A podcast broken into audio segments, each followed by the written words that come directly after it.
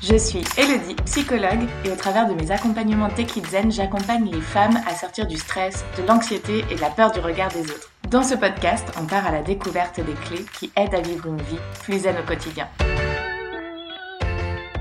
Salut à toi Aujourd'hui, on a la chance de partir à la rencontre de Carole, qui a énormément de choses à nous transmettre de par son parcours de vie et son vécu. Euh, elle est passée notamment, et elle en parle aujourd'hui, mais c'est très récent, par euh, des événements de vie comme des agressions sexuelles dans sa jeunesse. Je te le dis pour te protéger si jamais c'est un, sujet trop sensible pour toi. Mais on s'attarde surtout sur euh, les conséquences de ces événements de vie, euh, jusqu'à une libération ou plusieurs libérations et des outils qui l'ont aidé aujourd'hui à sourire chaque jour qu'elle respire. Je te laisse découvrir euh, son parcours qui m'a fait passer du rire aux larmes durant tout l'épisode et je te dis à très bientôt.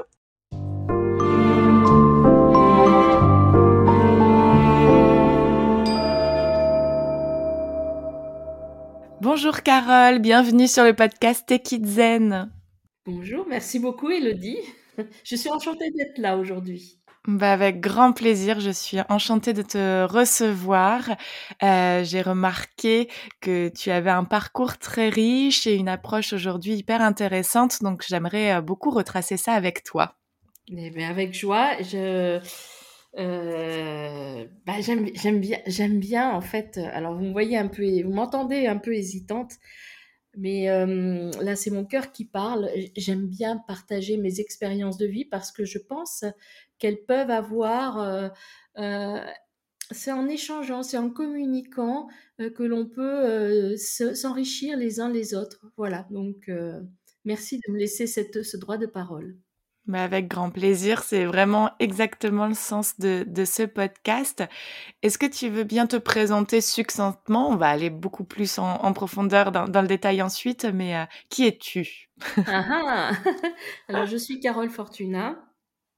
J'ai, euh, je suis euh, dans, dans, une deuxième partie de vie puisque j'ai dépassé la cinquantaine et euh, je vis, je vis en Bretagne. Et dans mon chemin de vie professionnelle, je suis actuellement à mon compte. Je suis libératrice de votre envie en deux mots, le envie, de votre communication et de votre joie. Super, bon, on va découvrir ce que c'est alors.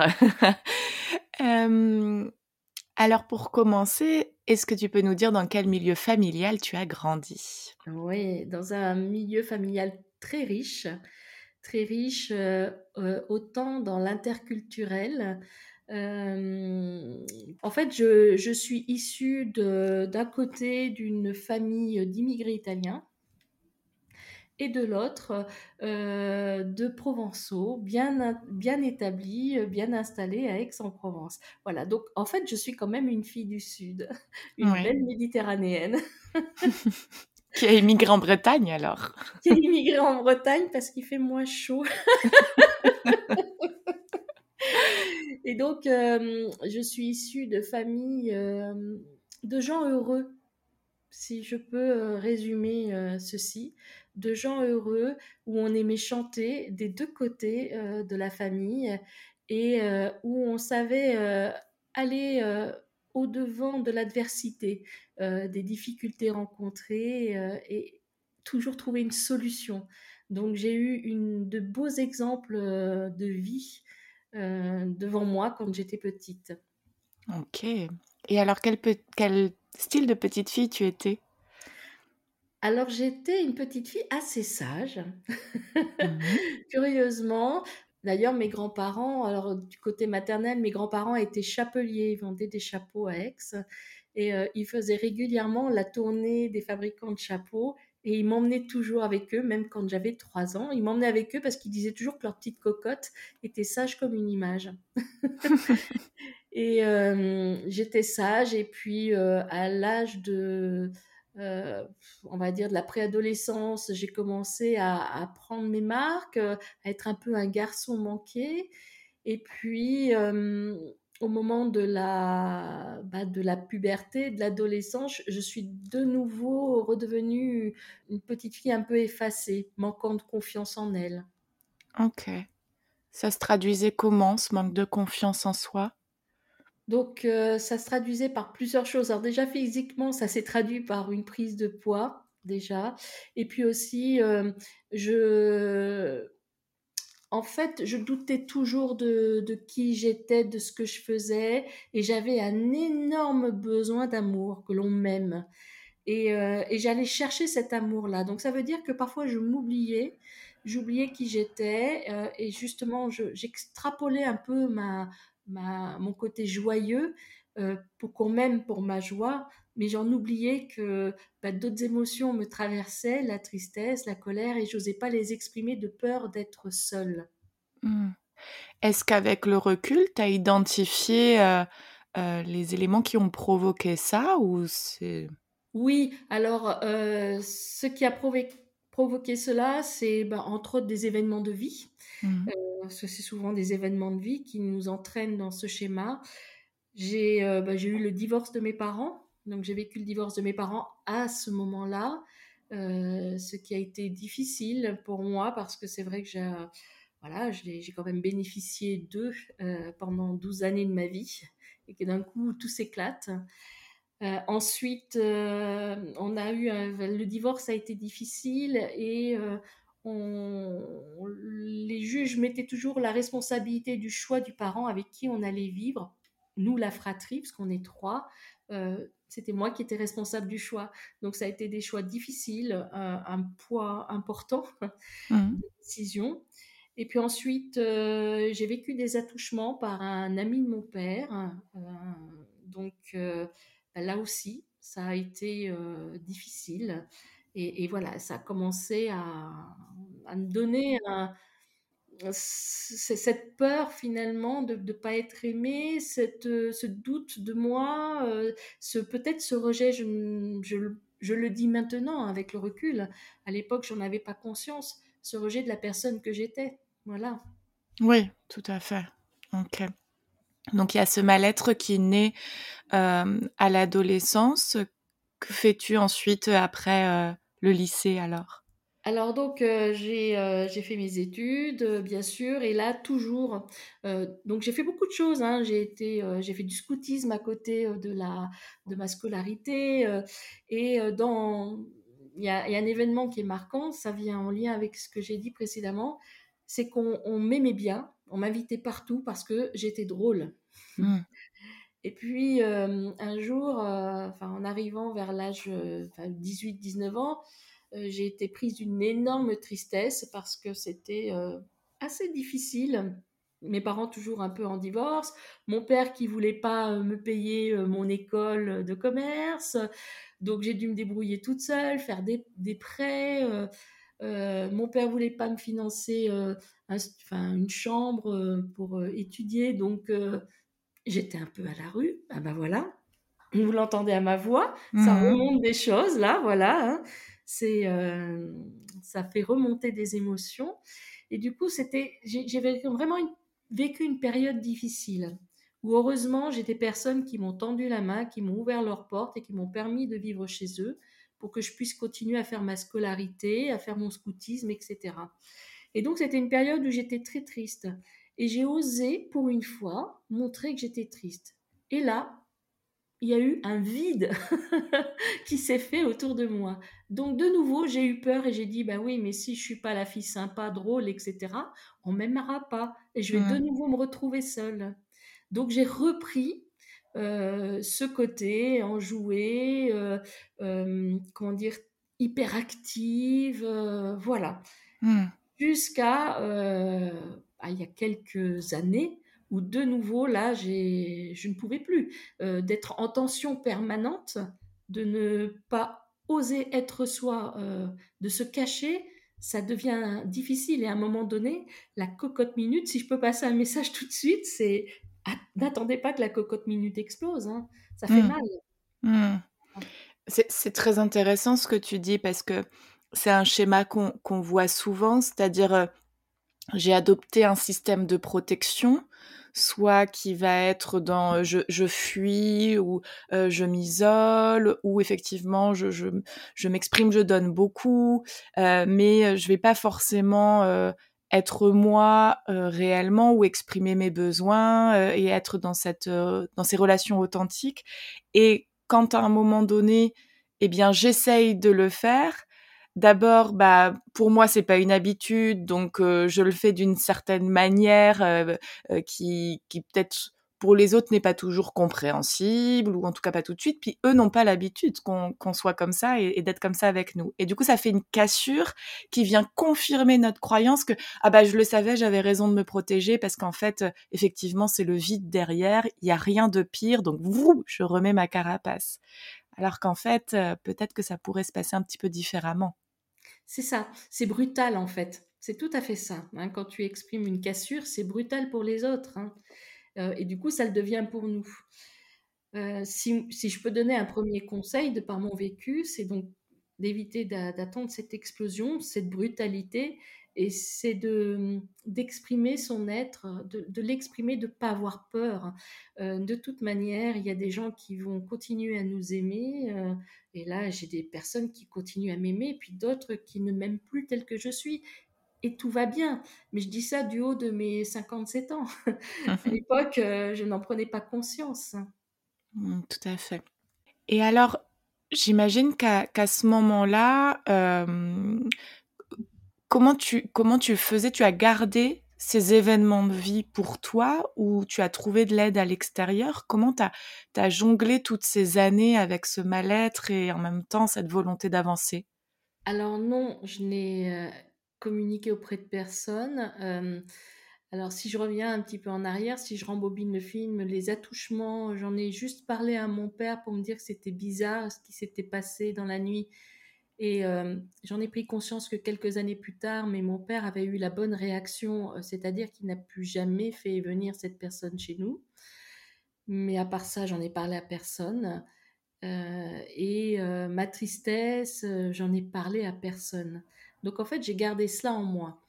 Et, et puis, il m'est arrivé par la suite un viol lors de ma première relation sexuelle et euh, ça aussi, je l'ai enfui, en, enfoui, enfui. Mmh hein, voilà, lapsus. Je l'ai enfoui en moi et euh, je, je n'avais qu'une seule image, mais c'est tout. Il n'y avait plus rien d'autre.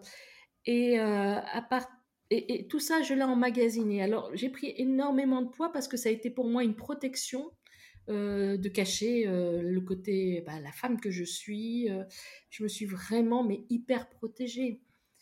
Et euh, je n'ai commencé à en parler que, euh, que récemment, bah, à, mes 50 ans en fait.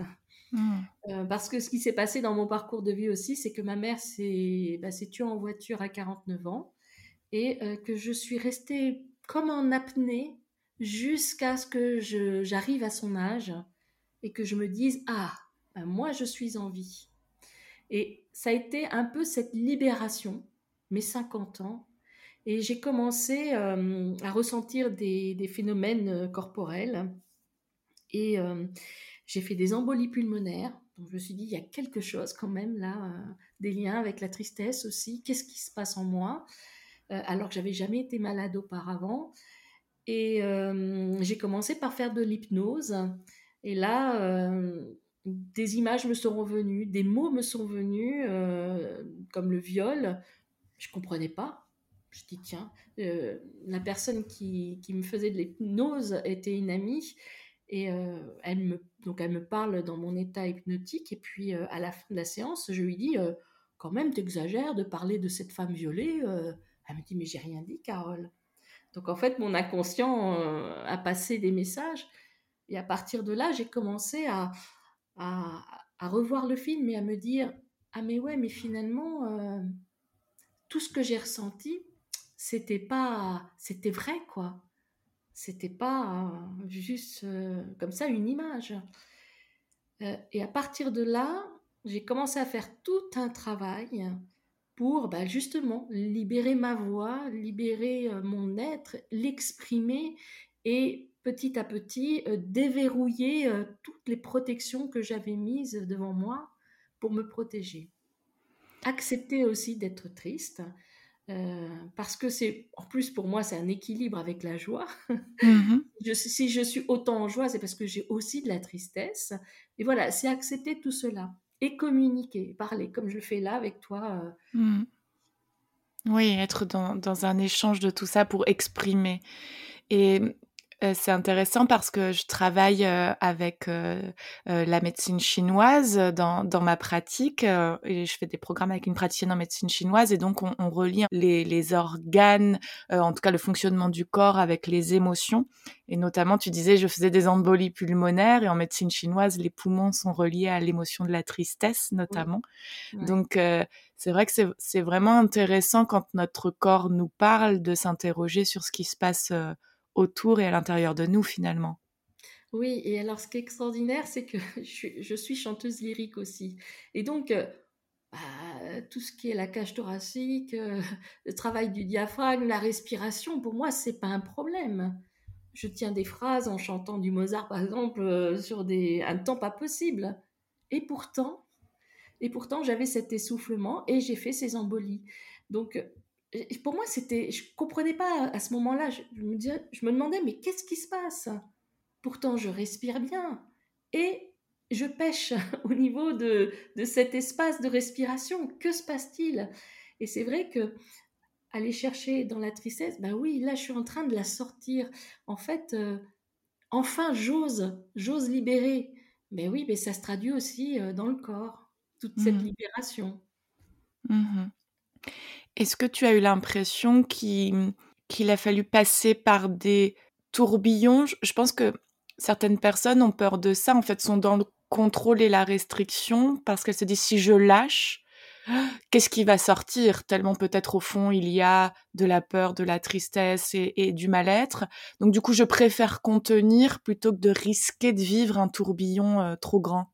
Alors, oui, c'est un peu. Euh, c'est bien que tu mettes ces mots-là parce que moi, je les avais pas mis, mais euh, ça me fait penser. Oui, je pense que j'ai agi comme cela. D'autant plus que j'avais toujours une peur, c'était la peur de sombrer dans la dépression. Mmh. Pour moi, c'était euh, mais vraiment un, leitmotiv. C'est non, je n'irai pas jusqu'à la dépression. Donc, quand j'avais des moments très down, j'allais au fond de la piscine, tout de suite, je trouvais le moyen de remonter parce que je disais non, non, je me laisserai pas faire, je me laisserai pas faire. Et ça a été euh, une lutte, mais j'en prends conscience que là maintenant, c'était une lutte permanente. Donc oui, euh, je me mettais moi la pression pour pas pour pas mmh. aller dans bah, dans ce que je suis, dans mon humanité finalement. Finalement, je me permettais pas d'être humaine et euh, d'avoir toutes ces émotions en moi, mmh. d'avoir ces moments de c'est pas de la faiblesse, mais de ces moments où je suis moins bien, de ces moments sombres aussi. Euh, je pense aussi que je cachais en moi, euh, et encore un peu, hein, c'est pas toujours facile, la face noire de mon être. Donc, euh, oui, oui, c'était vraiment une, contenance. Mmh. Finalement, je me suis. Là, ça vient juste de passer dans, dans mon esprit, là. Finalement, j'ai mis des verrous, non pas seulement pour me protéger, mais aussi peut-être pour pas me dévoiler. Tout à fait. c'est intéressant parce que tu as dit c'était non pas de la faiblesse, mais c'est pas anodin que tu utilises ce terme parce que c'est quelque chose que je vois beaucoup chez mes patientes d'associer un moment de déprime, voire de dépression ou, ou tout autre mal-être pour de la faiblesse.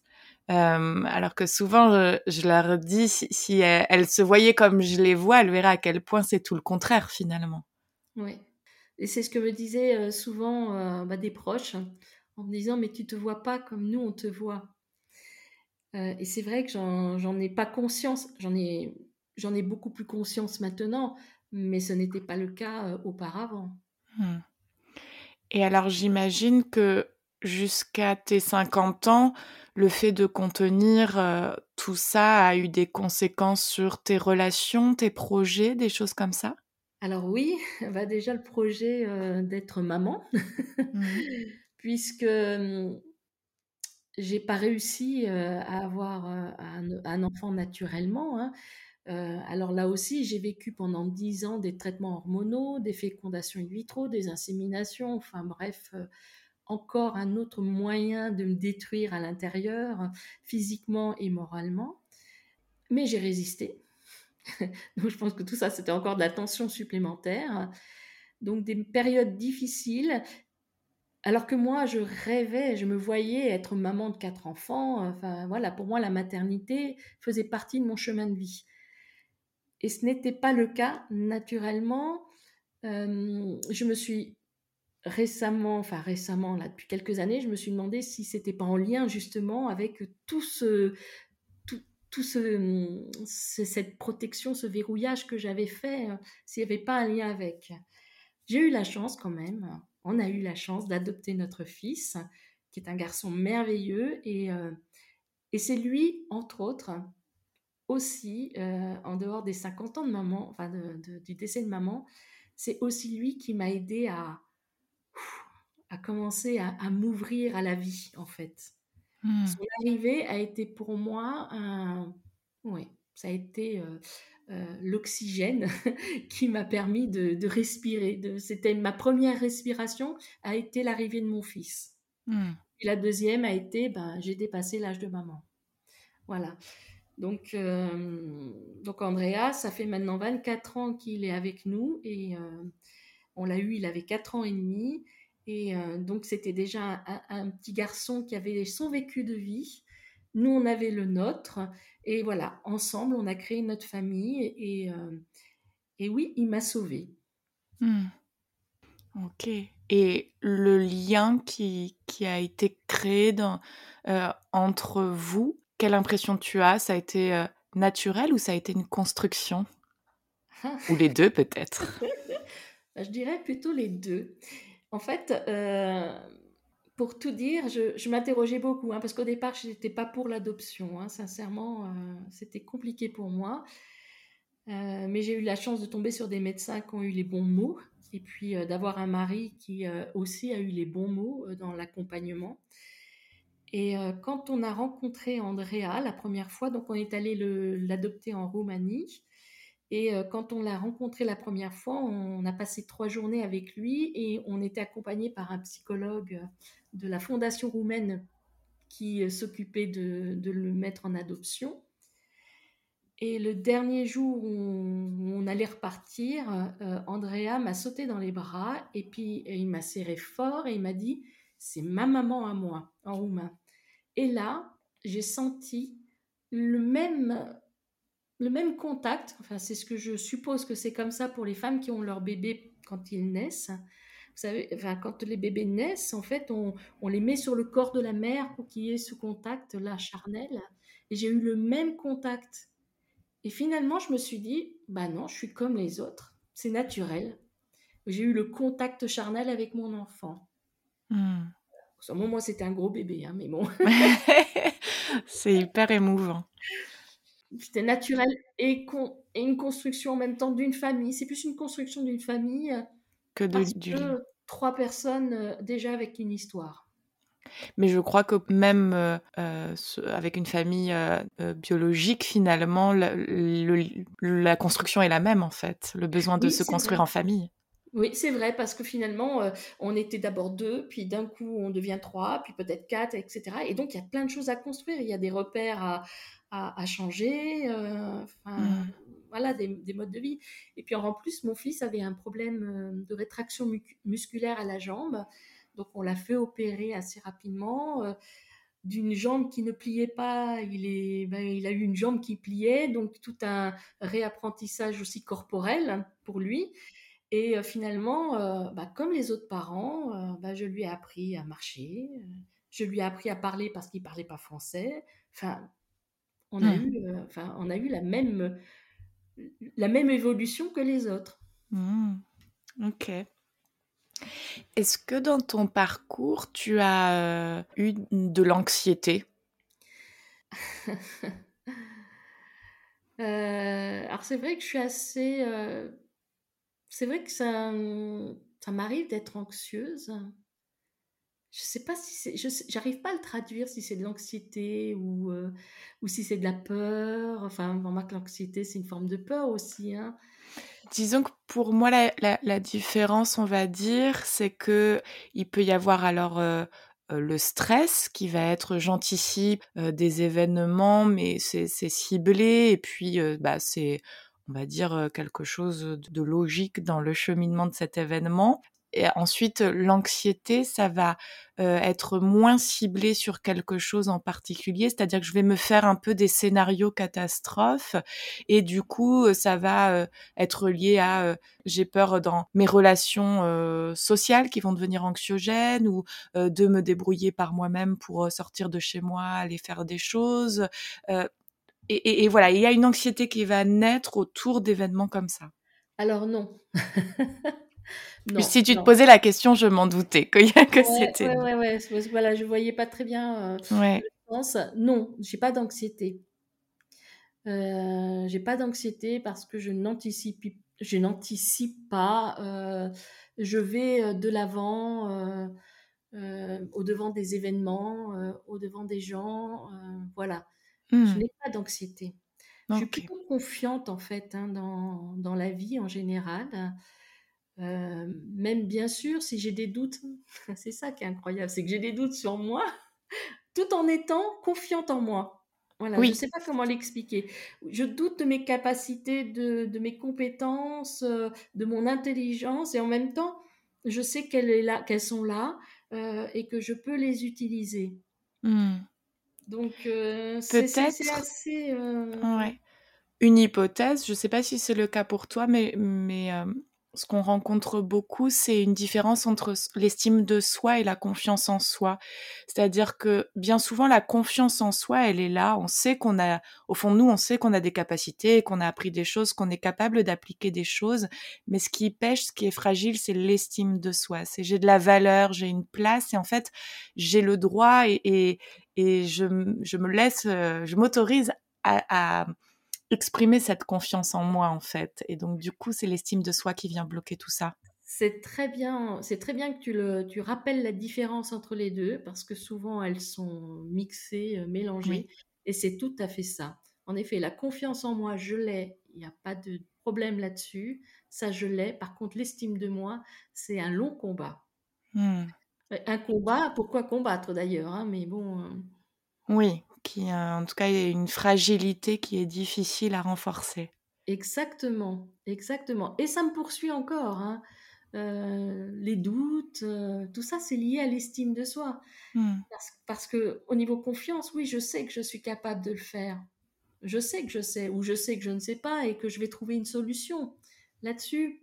Voilà, c'est ce que c'est ce qui a fait que j'ai pu avancer euh, dans cette vie, et malgré toutes ces difficultés que j'ai pu rencontrer, bah, je m'en suis sortie et avec la joie au cœur parce que oui, bah, je vis quoi. Mmh. Oui, complètement. Alors, après, après tes 50 ans, quel a été ce parcours de vie?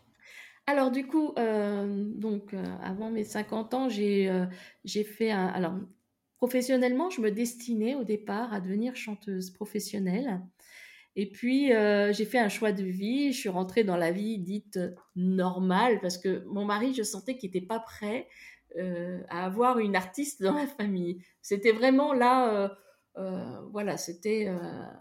je venais de me marier, donc j'ai fait un choix de vie. J'ai dit non, bah, je préfère privilégier ma vie de couple et puis ma future vie de famille, etc.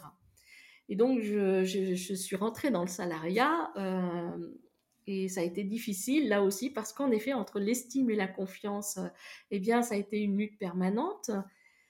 Euh, comme j'ai eu euh, des, des, des, périodes d'études difficiles euh, dans les tiraillements donc, que j'ai pu expliquer auparavant, j'ai pas forcément été attentive pour passer mes examens, donc j'ai loupé mon BTS, j'ai fait pas mal de voilà d'erreurs.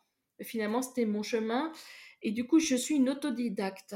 Et ça a toujours été à la force, à la force de, des poignets, euh, d'y aller, d'aller toujours de l'avant, que j'ai réussi à, évoluer dans le monde de l'entreprise.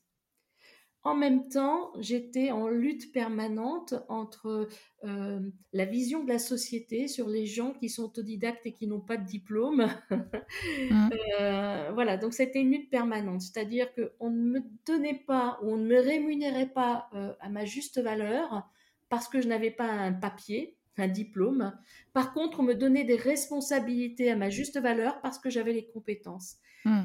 Moi, ça a été pendant 30 ans, ça a été une, grosse difficulté à vivre dans le monde de, l'entreprise. Et alors, ça a peut-être renforcé mon manque d'estime, hein, d'ailleurs, parce que c'était difficile. Et quand j'ai eu 50 ans, donc, j'ai commencé à, m'interroger sur mon avenir professionnel et je, je trouvais plus mes valeurs ne correspondaient plus à ce qui se passait dans le monde de l'entreprise. Et puis j'avais fait euh, le tour de beaucoup de choses, hein, parce que j'ai changé souvent d'emploi, parce que je suis, quelqu'un qui aime euh, la nouveauté. Voilà, j'aime pas la routine. Et euh, du coup, j'ai cherché un métier qui me permette de lier ma passion de la voix, puisque je faisais du chant lyrique à côté, en parallèle, et, ma passion du développement de l'humain puisque j'ai terminé ma carrière en entreprise en tant que manager et formatrice.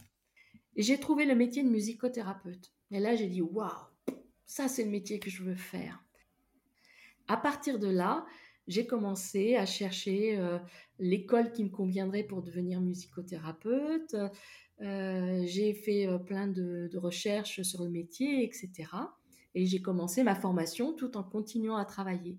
Donc toutes mes vacances sont parties dans la formation. Et au moment où j'ai terminé cette formation, qui a duré deux ans, eh bien, il s'est passé dans mon entreprise un plan de départ volontaire et j'ai ben, décidé de le prendre. Voilà. Et je me suis installée à mon compte.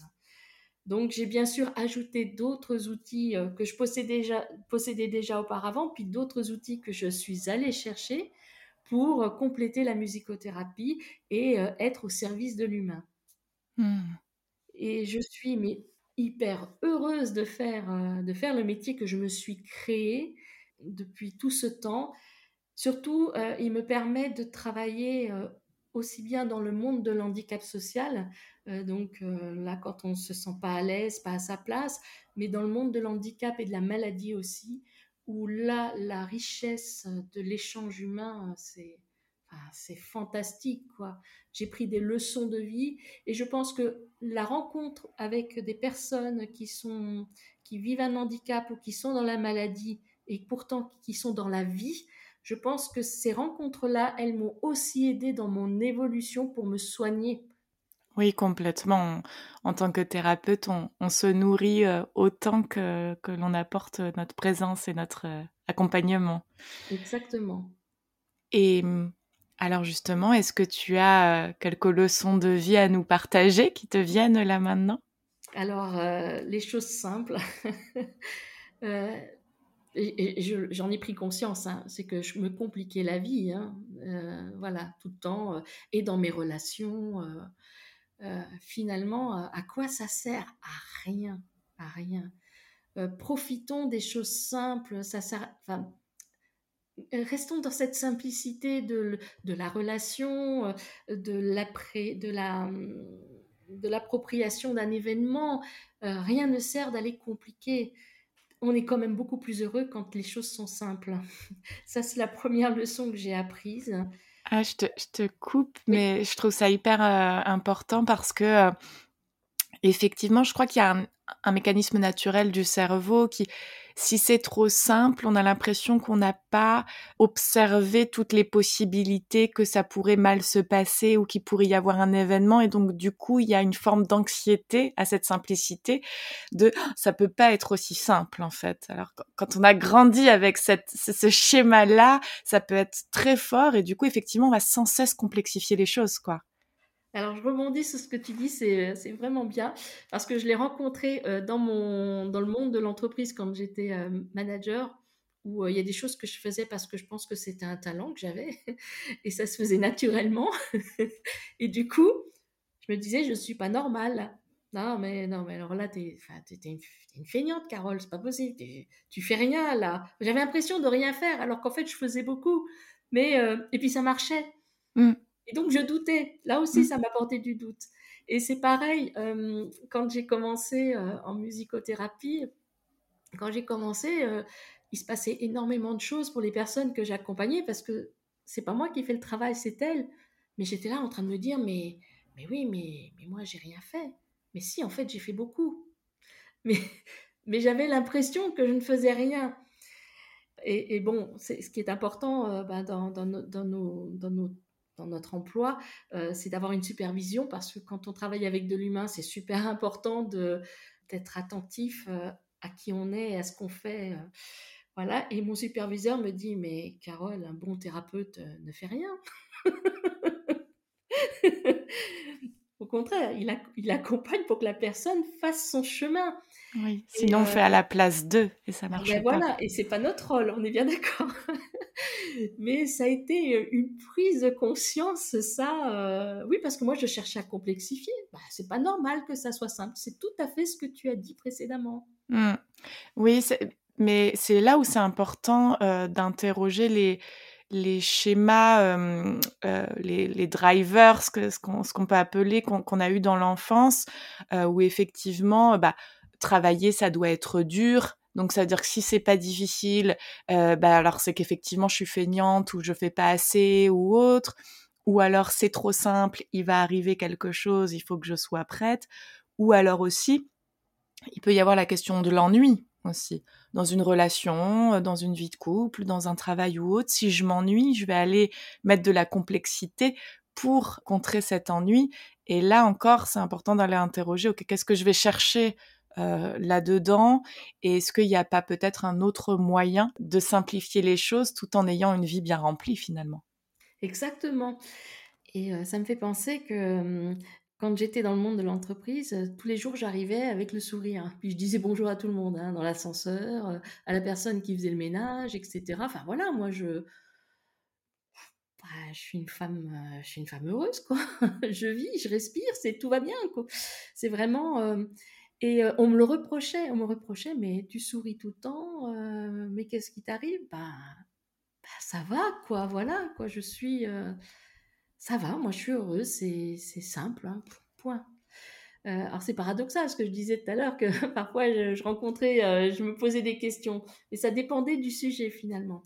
Et euh, concernant l'ennui, je constate tout au long de mon parcours que quand j'arrivais à un moment d'ennui, eh bien, j'ai toujours rebondi, c'est-à-dire, par exemple, dans un travail, quand je commençais à m'ennuyer, parce que je l'ai dit tout à l'heure, je n'aime pas la routine, eh bien, euh, j'allais chercher un autre emploi euh, pour pouvoir me redonner euh, de l'énergie, voilà, du, grain à moudre pour me, pour me faire plaisir, pour me faire du bien. Mmh. Oui, tout à fait. bon, alors, tu, étais partie sur une deuxième leçon de vie et je t'avais coupé. Oui, alors euh, la deuxième leçon de vie, euh, c'est euh, déjà c'est de prendre du temps pour soi. Alors je suis une grande contemplative et par exemple j'aime, là déjà rien que le matin, j'ouvre mes fenêtres, j'écoute les oiseaux. rien que ça, ça me fait du bien. Et ça, je l'ai appris aussi en musicothérapie, le silence, le silence qui n'est pas du silence, mais mon silence à moi, qui me permet d'être à l'écoute à mon écoute et à l'écoute de l'autre et à l'écoute de l'environnement. Et ça, c'est important. Parce que, euh, bon, vous allez sûrement le remarquer, je parle beaucoup, euh, mais avant, je comblais toujours le silence. Cette peur, puis cette peur, je ne suis pas la seule à l'avoir, cette peur du silence. Or, j'ai appris que le silence, c'était mais une richesse incroyable. Alors, il n'y a pas que moi hein, qui l'ai appris, parce qu'il y, a des, euh, y a des musiciens, des compositeurs qui l'ont compris, et je donne l'exemple de John Cage. Moi, je vous invite à aller écouter 4 euh, euh, minutes 60, je crois, de John Cage. C'est une œuvre pour orchestre, où en fait, le chef d'orchestre lève la baguette, et puis il y a 4 minutes 60 de silence. Les musiciens ne jouent pas. Et là, qu'est-ce qu'on entend? Les sons de la vie, les respirations des spectateurs, des musiciens. On entend euh, euh, les, raclements de gorge, on entend les fauteuils qui grincent dans la salle euh, de concert, etc. Et je trouve ça merveilleux. Donc si je peux vous inviter à faire quelque chose, c'est apprendre ces instants de silence qui semblent être rien et qui sont tout euh, bah, quotidiennement. Mmh. et tu dis apprendre. Et je, je, crois que c'est important de préciser que souvent quand on entend comme ça des, des conseils ou autres, on se dit «Ah, moi j'y arrive pas, je vais le faire, je vais le faire, je vais le faire, je vais le faire. Puis après on culpabilise ou on s'en veut parce qu'on n'y arrive pas, parce que c'est dur, parce que moi je vous invite à essayer, tester et observer. En fait, je crois que ce type de conseil, ça doit servir comme une boussole finalement, c'est-à-dire où j'en suis dans mon rapport au silence, dans mon rapport avec moi-même, dans, euh, dans mon quotidien. Est-ce que j'arrive à me poser ou est-ce que c'est difficile? Est-ce que euh, qu'est-ce que ça peut me provoquer? Et de pas juger ça simplement de dire ok ah d'accord j'en suis là bah, la prochaine fois là je m'arrête parce que c'est douloureux mais la prochaine fois je resterai un petit peu plus longtemps. Ou alors aujourd'hui c'est pas le bon jour mais peut-être que demain ça le sera. Et d'être vraiment dans cette essai erreur et dans cette euh, indulgence et bienveillance envers soi-même en fait quand on est dans ce type d'observation. Exactement. Rien n'est bon ou mauvais hein. on n'est pas bon ou mauvais euh, voilà c'est tout. C'est on est on est tel qu'on est à un instant euh, face à une situation et c'est bien. Après, euh, euh, en effet, c'est de s'accorder le temps d'évoluer. C'est important, tu as, tu as raison d'insister dessus. Et euh, je, travaille souvent beaucoup avec des personnes qui sont Alzheimer et qui sont dans la non-communication, parce que c'est là où, où j'ai un rôle important. Et ces personnes-là, elles sont, elles, un peu dans le, dans le silence, mais seulement le silence du mot, parce qu'elles sont bien dans la présence et dans le son avec leur voix, avec leur corps. tous ces éléments constitutifs de la musique sont bien présents. Et quand moi j'accorde ce, silence de ma part, en fait, je leur laisse leur place d'être communicants. Et ça, c'est super important parce qu'on est tous, nous les êtres humains, des êtres communicants, on a besoin de cela. Et donc, en me taisant, je leur offre, en me taisant, euh, parce que ça me fait du bien aussi, hein, je leur offre leur place aussi de communicant. Et du coup, on peut de nouveau communiquer ensemble par d'autres moyens que le verbe. Hmm. Ok. Est-ce que dans ton métier, euh, dans ce que tu pratiques, il y a euh, des outils? Alors, j'ai vu que, par exemple, tu me laissais une grande place au rire dans ta pratique. Comment ça se traduit, ça? Alors, Déjà, ce que je voudrais dire, c'est euh, concernant le silence. Donc, je l'ai appris avec, avec le, monde de l'handicap et de la maladie, entre autres en musicothérapie, mais je l'utilise aussi maintenant dans ma propre vie et je l'utilise aussi dans mes autres, euh, dans les autres approches que j'ai, comme en formation. Je fais des formations en entreprise ou quoi que ce soit, et le silence est important aussi pour laisser la place à l'autre.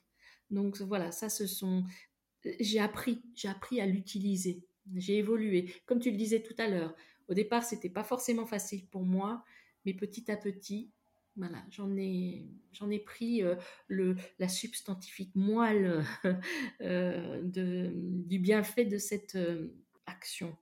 Alors, la troisième leçon que j'ai apprise auprès des personnes qui sont dans l'handicap et dans la maladie, eh ben, c'est la joie la joie de vivre. Alors, je l'ai dit au départ, hein, moi je viens de, je suis issue de familles joyeuses. Hein. On chantait, on riait facilement.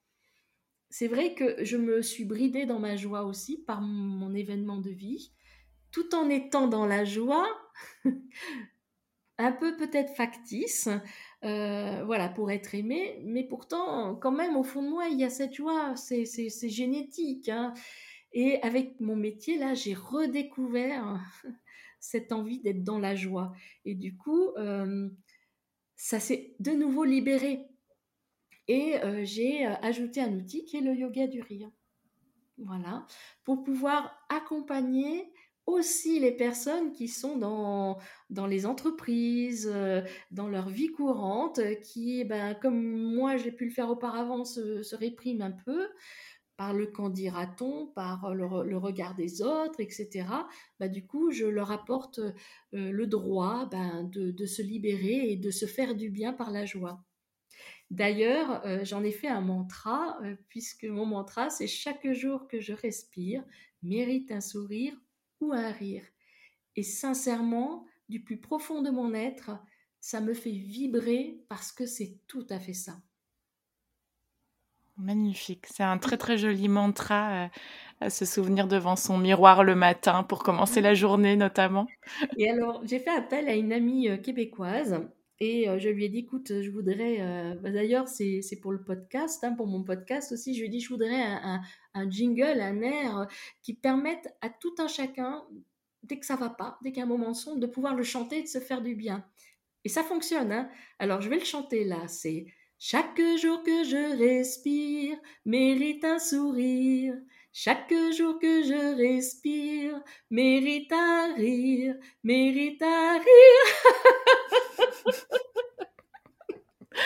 Ah, c'est tellement communicatif, merci beaucoup. Alors voilà, je vous invite à le, à le repasser, à le rechanter. Euh, faites-vous du bien. Sous ordonnance. Au moins une fois par jour. Tout à fait. bon, génial. Est-ce que euh, il me semble qu'on a fait un tour alors très général évidemment de, de, ce que tu as pu vivre et de ce que tu, tu peux nous transmettre. Est-ce que tu aurais une dernière chose à nous communiquer? Oui, ce que je veux dire, c'est euh, voilà, je, bien sûr que j'ai été un peu light dans la, dans la manière d'approcher aussi mon existence parce que les événements euh, ont été douloureux, hein, dévastateurs euh, parfois.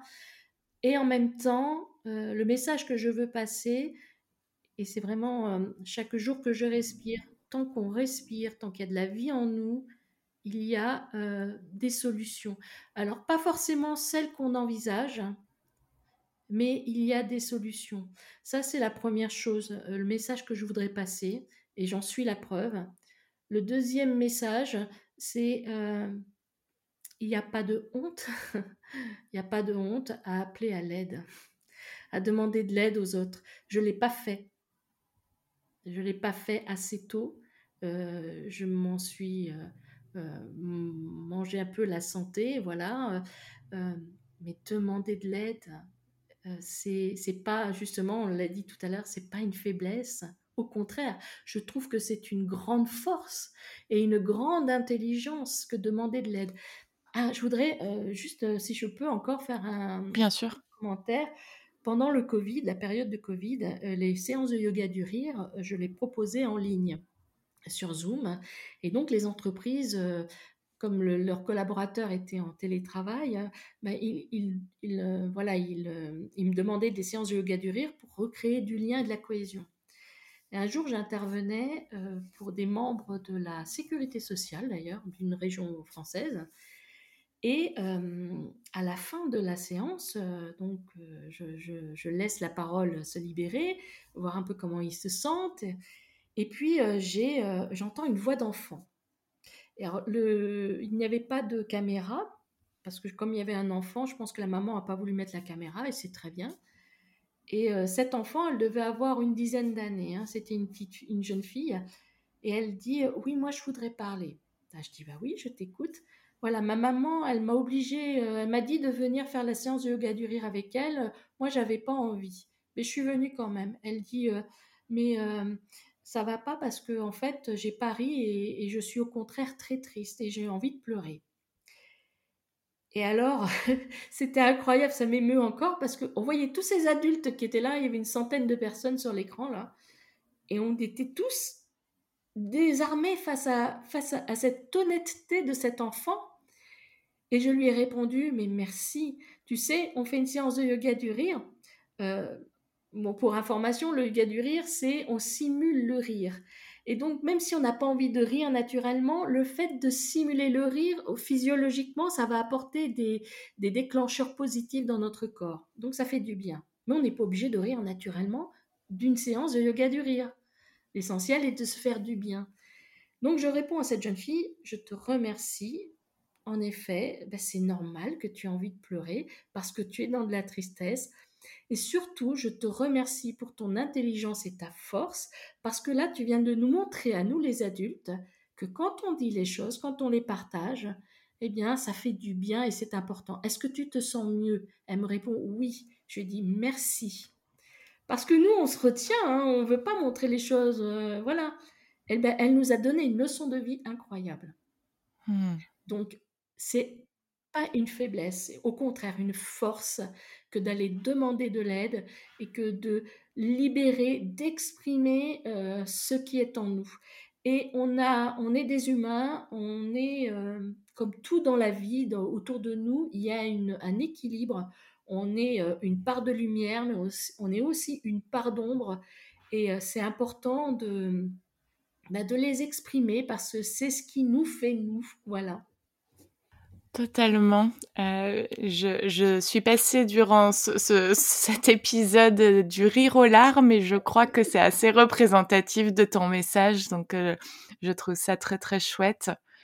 Euh, merci vraiment beaucoup pour tous ces partages très riches et, et, très importants. Merci. Ben avec plaisir. Et n'oubliez pas que chaque jour que je respire mérite un sourire. On finit sur cette très belle parole. Euh, avant ça, où est-ce qu'on peut te retrouver, Carole? Oh, partout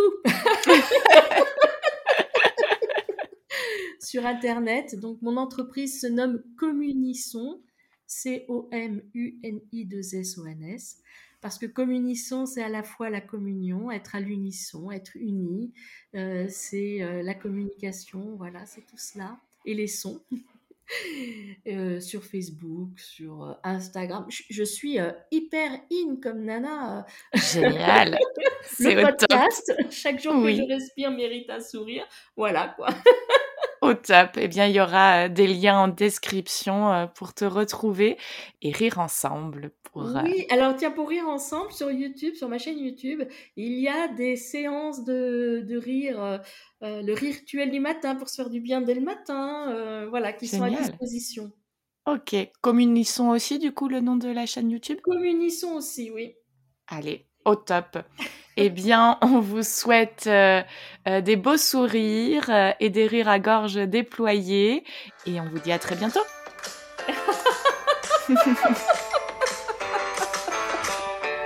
Merci d'avoir écouté cet épisode jusqu'au bout. Si vous appréciez ce programme, n'hésitez pas à le soutenir de manière totalement gratuite en le partageant autour de vous, en vous abonnant et en laissant un avis. Je vous dis à très vite pour une vie plus au quotidien.